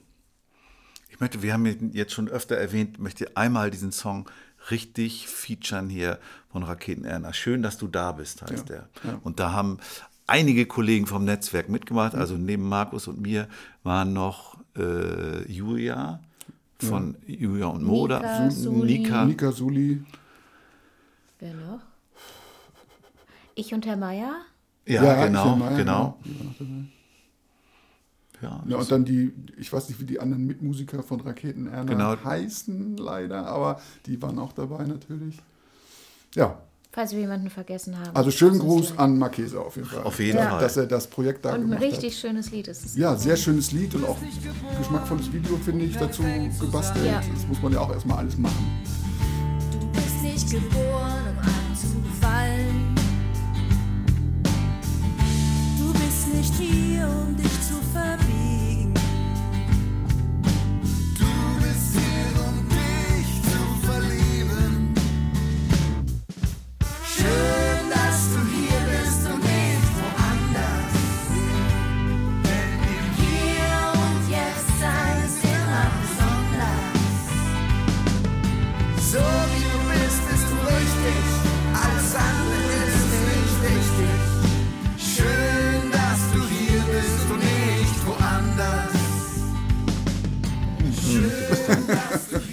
Genre würdest du dich zuordnen? Ja, ja. Ja, ich würde jetzt natürlich Rockmusik irgendwie im weitesten Sinne sagen, was von Anfang an eben nie gestimmt hat. Andi war immer Funk-Fan. Rolf war, und davor war ja äh, Roland dabei, der jetzt auch wieder mit den Bentischen spielt. Der war eher aus dem Jazzbereich. Also schon von uns drei Musikern war es ja nicht Rockmusik oder so. Aber ja, ich sicher mache ich hauptsächlich so Rock-Pop. Eine unerwartete Verwerfung im Raum-Zeit-Kontinuum ermöglicht es dir, mit dem jungen, etwa 20-jährigen Markus Rode zu sprechen und ihm Tipps zu geben. Was rätst du ihm? Was rate ich ihm? Gott, das ist schwer. Also, für meinen Beruf bin ich eigentlich relativ menschenscheu. Das hätte ich vielleicht mir nicht angewöhnen sollen. vielleicht wäre das äh, äh, besser gewesen. Ich wäre irgendwie in, warum eigentlich nicht? Ich, ich verstehe es auch nicht wirklich. Ich war ja in einem Internat, ich war ja immer mit vielen Menschen zusammen. Aber vielleicht hat mich das schockiert. ich kann zwar viel reden auch, aber ich bin eigentlich irgendwie eher scheu. Und äh, vielleicht hätte das anders werden sollen. Vielleicht hätte ich im Internat immer der feste, beste Fußballspieler sein sollen oder Hockey oder sonst irgendwas. Und so ein Hans Dampf in allen Gassen, der jeden anlauert. Ey, wir machen wir mal was zusammen oder äh, da, da will ich auch mal spielen. oder sowas. Das wäre für die Arbeit äh, oder fürs Berufsleben vielleicht leichter gewesen. So bin ich immer so, ja. Hm. Das würde ich ihm raten, vielleicht. Ja. Was ist deine wichtigste Fähigkeit, die dich in die Lage versetzt, Kinderlieder zu schreiben? Eine ganz wichtige Fähigkeit, die ich noch gar nicht erwähnt habe, ist äh, keine, keine Fähigkeit, sondern ist mein bester Freund Henrik Bartels. äh, wir kennen uns schon seit sogar etwas länger, als ich meine Frau kenne, also irgendwie weit über 40 Jahre und haben immer zusammen Musik gemacht. Schönen Gruß. Schönen Gruß, Henrik, nach Rostock. Äh, und wir haben ganz, ganz viele Stücke zusammen komponiert. Äh, das ist uns oft schwer gefallen, weil ich auch so ein Typ bin, der äh, dem Texten sehr schwer fällt. Bei mir geht's, die Frage kam noch gar nicht, geht's immer von mit der Musik los irgendwie und dann Die gibt es auch nicht mehr, die nee, Frage. gibt's nicht mehr die Frage. Und, ähm, und mit ihm zusammen, wir haben immer so Projekte ge gemacht, was wir irgendwas komponiert haben und so. Und das, das ist eine, keine Fähigkeit, aber das ist ähm, diese Freundschaft, die hat äh, ganz viel Musik erzeugt. Also auch für Erwachsene haben wir früher so Sachen gemacht und in unseren Bands natürlich und auch so. Ho, hey, ho. Auf dem Schiff geht das so. Nee, das habe ich, glaube ich, allein gemacht. Achso, da hat er das Video gemacht, oder? Ja, der hat das Video Ja. gemacht, genau. Aber eigentlich, also von dem, also auch schon zu Blindfischzeiten haben wir vieles zusammen gemacht. Mein Ball ist zum Beispiel von uns beiden oder so. Oder im Nebel, äh, nee, äh, Wilde Schiff und solche Geschichten. Also da, wir haben ganz viele Sachen zusammen gemacht und danach eigentlich noch mehr. Also, also sicherlich weit über die Hälfte der Stücke, die, die ich spiele, äh, haben wir zusammengeschrieben. Doch leider gibt's wie jeden Tag nur Fisch. Dicke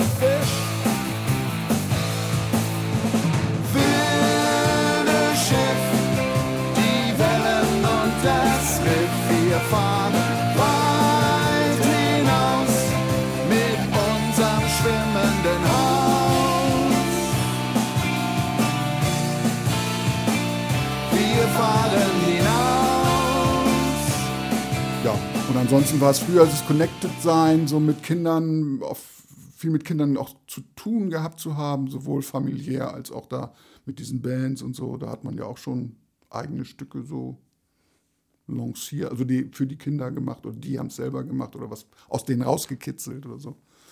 Sowas. Ob ich sonst so eine große Fähigkeit habe, so, so schwer es mir oft fällt, ein Stück zu schreiben, denke ich, naja, ist vielleicht gar nicht, gibt es keine große Fähigkeit. Du bist mit einer Zeitmaschine in die Vergangenheit gereist, denn du bist eingeladen zur Party bei den Cashs. Es sind viele Größen aus der Popwelt dort, unter anderem die Rolling Stones, Tonsteine Scherben, Genesis, Eric Burden and the Animals, Stromae. Im Hause Cash ist es üblich, sich als Neuling den Eintritt mit einem Lied zu verdienen. Deshalb bittet Johnny Cash dich vor dem Essen eins deiner Lieder vorzutragen. Welches spielst du? Ach Gott, das weiß ich auch nicht. Ähm, ähm, vielleicht das Einzige, was ich so ein bisschen Country-mäßig mal gemacht habe, das Hey Hop im Galopp heißt das, glaube ich. Hey, hopp im Ja, Galopp. als, eins, als einzige Pferdelied. hey Hop im Galopp. Irgendwie am Strand mit Pferden und so. Genau. Vielleicht würde ich das machen, das würde vielleicht stilistisch am besten. Im Galopp, über Stein und über Stock, der Wind streicht mir durchs Haar, wunderbar. Hey hopp, im Galopp, über Stein und über Stock, die Sonne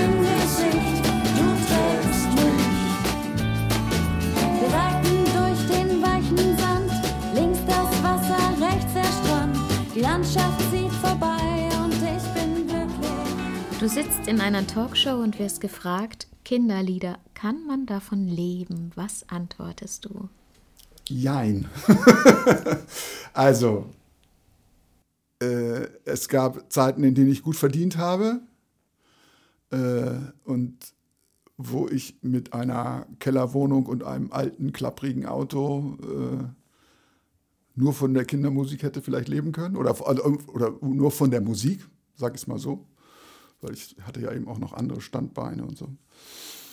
Ähm, aber ohne den Lebensentwurf mit meiner Frau zusammen, die eben Lehrerin war und äh, jetzt auch schon in Rente ist, ähm, wäre das sehr schwer geworden. Ähm, und als Band würde ich sagen, eigentlich unmöglich, außer jetzt man hat wirklich das Ding gefunden, was die Leute hören wollen, so deine Freunde mäßig oder so. Ich weiß nicht. ich Deine weiß, Freunde, aber Rumpelstil ist ja auch. Rumpelstil. Rumpelstil ist auch ein Beispiel von vier sehr fleißigen Menschen, muss man also sagen. Ich habe die ja schon sehr früh kennengelernt, durchgetaktet bis zum geht nicht mehr. Auch viel Spaß dabei haben wir immer gehabt miteinander, wenn wir uns irgendwo getroffen haben. Ja, die haben das, das was eigentlich mein Wunsch an die Vergangenheit sozusagen, die waren wirklich straight. Also die haben die Aufgaben aufgeteilt und haben das dann durchgezogen. Und vom Komponieren bis zum CD-Verkauf war das geregelt irgendwie.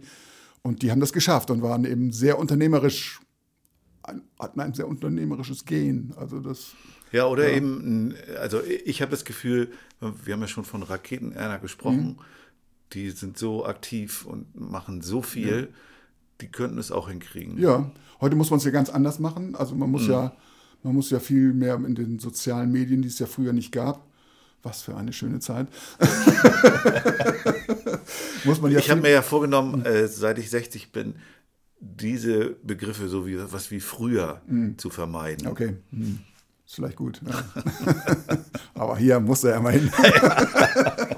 äh, nein, es ist ja auch alles okay. Also äh, das ist einfach eine andere Zeit. Das ist, es, äh, es gibt keine CDs mehr, dafür gibt es soziale Medien, dafür gibt es Spotify. Man muss damit ja umgehen. Oder man könnte versuchen, dagegen anzukämpfen, aber das wird sicherlich schwer. Man muss damit leben und das Beste draus machen. Und viele machen ja auch gute Sachen damit. Also, aber ich sag mal ganz ehrlich, wenn mich auch im Kollegenkreis irgendwie auf Facebook, wo ich ja natürlich auch bin, irgendwie oder Insta, mich weit aufgerissene Augen angrinsen, äh, wo ich immer nur an Barbara Schöneberger denke, ah, dann, oh, dann denke ich immer, nee, Leute, lasst mich, lasst mich bitte in Ruhe. So, da müsste man vielleicht noch mal andere Unterformen oder Formen finden, wie man da auch was Lyrisches, sage ich mal so. Naja, Das- ich glaube, ich glaube, wir könnten schon in diesem Bereich mehr bewirken, wenn, wenn wir uns gegenseitig unterstützen würden. Mhm. Also diese ganzen sozialen Medien ähm, funktionieren eigentlich nur, wenn man sich vernetzt. Ja. Oder wenn man ganz egoistisch vorgeht und ein Ding nach dem anderen ha Ab- raushaut. raushaut, ja. Und Aber ähm, machen wir das denn nicht? Ich verstehe das, äh, ich verstehe es wirklich nicht richtig. Ich verstehe die Algorithmen nicht und so weiter und so fort. Ich like immer da irgendwie rum. Genau, aber, aber liken an sich Reicht nicht. reicht nicht. Äh, Kommentieren, Sachen teilen, sagen, hey, der und der hat gerade einen neuen Song rausgebracht, hört doch mal rein. Also so sich zu vernetzen würde was bringen. Allerdings ist es auch zeitintensiv. Und ähm, ich bewundere euch alle, die, die das nicht mehr brauchen, weil ich würde gerne auch ohne auskommen. Und ähm, es gibt einfach Dinge, aus denen man mehr zieht. Aber grundsätzlich sind die sozialen Medien, glaube ich, für uns nur interessant, wenn wir sie gemeinschaftlich nutzen und uns kollegial unterstützen. Und dann kann man genau diese Variante auch wählen, dass wir wirklich authentisch in unserem Bereich bleiben. Das wäre das wär schön. Da hast du ein schönes Schlusswort Ja. gefunden, liebe Lucia. Voll egoistisch in Markus, Das ist- Markus Sendung, Folge. Ja, das ist gut. Ah, ich meine, okay. das ist doch, das ist eine wichtige Frage, finde ich.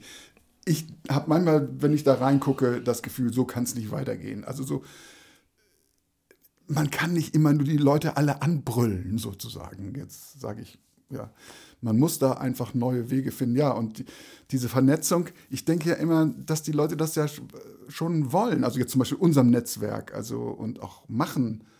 Aber vielleicht muss man noch irgendwie andere Formen finden, dass es auch wirklich was bewirkt. Also wenn ich da jetzt auch mal was teile und hier mache und so, das ist immer so wenig. Auch bei diesem schönen Song von, äh, von Raketenerner jetzt, das war ja nicht irgendwie durchschlagend. Oder, oder ich habe es nicht mitgekriegt, das weiß ich nicht. Aber ich habe natürlich das überall geteilt, wo ich konnte oder wo ich wusste. Ja, aber gut, ich habe aber selber ist- natürlich eine total geringe Reichweite. Also ob ich was teile oder der Sack, Sack Reis fällt um, das ist auch irgendwie. Da macht es eben nur die Masse. Ja. Das war der, die, der Fragebogen. Und das Ende unseres Podcastes. Vielen Dank, Markus, dass du hier bei uns zu Gast warst. Und das ist ja eigentlich Quatsch, weil eigentlich sind wir ja bei dir zu Gast. Ja. Wir sitzen hier im Enterhaken-Studio und gucken da ins Grüne, Total während schön. wir hier aufnehmen. Sehr gemütlich, sehr schön und nehmen heute hier äh, einige Folgen in Oldenburg auf. Danke. Vielen Dank. ja, schön, dass ihr gekommen seid. Ähm, vielen Dank auch an das Netzwerk Kindermusik, das uns ermöglicht, diesen Podcast zu machen, vor allen Dingen durch Geld. Geld. Geld. Ihr findet wieder eine begleitende Playliste zu dieser Folge, Folge über Spotify oder in den Shownotes von Heidi Die und Rock'n'Roll und auch viele weitere Infos zu Markus Rode und zu dem, worüber wir gesprochen haben. In den Shownotes findet ihr auch, und das, da sind wir wieder, wieder beim Thema Vernetzung, findet ihr auch Playlists, die wir jetzt seit einiger Zeit machen vom Netzwerk Kindermusik. Da findet ihr mittlerweile, sind, müssen es vier Playlists sein, vielleicht sogar schon fünf, wenn diese Folge erscheint. Zu unterschiedlichen Themen. Die besten Kinderlieder hatten wir, Frühlingslieder, Schlaflieder, Lieder zum Thema Meer. Und da könnt ihr auch unbedingt mal reinhören, wenn ihr mal richtig die Breite der Kindermusik kennenlernen wollt. Und es macht auch wirklich Sinn, weil ich werde oft angesprochen, ah, kannst du nicht mal ein Lied zu dem und dem Thema schreiben? Und dann denke ich, macht es bei mir im Kopf klingelingeling, hä, dazu gibt es doch schon zehn Lieder. Also hört euch diese Playlisten an, weil da bekommt ihr eine kunterbunte Vielfalt geboten. Der Kongress ist im Oktober, vom 27. bis 29. Oktober. Man kann sich anmelden. Auch dazu findet ihr einen Link in den Show Notes. Und ansonsten bleibt Matthias nur noch übrig. Euch das Tschüss anzubieten. Tschüss! Tschüss. Tschüss!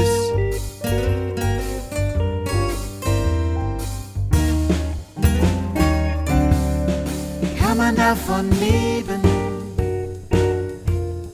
Kann man davon leben? Kann man davon leben? Oder geht das eher nebenbei?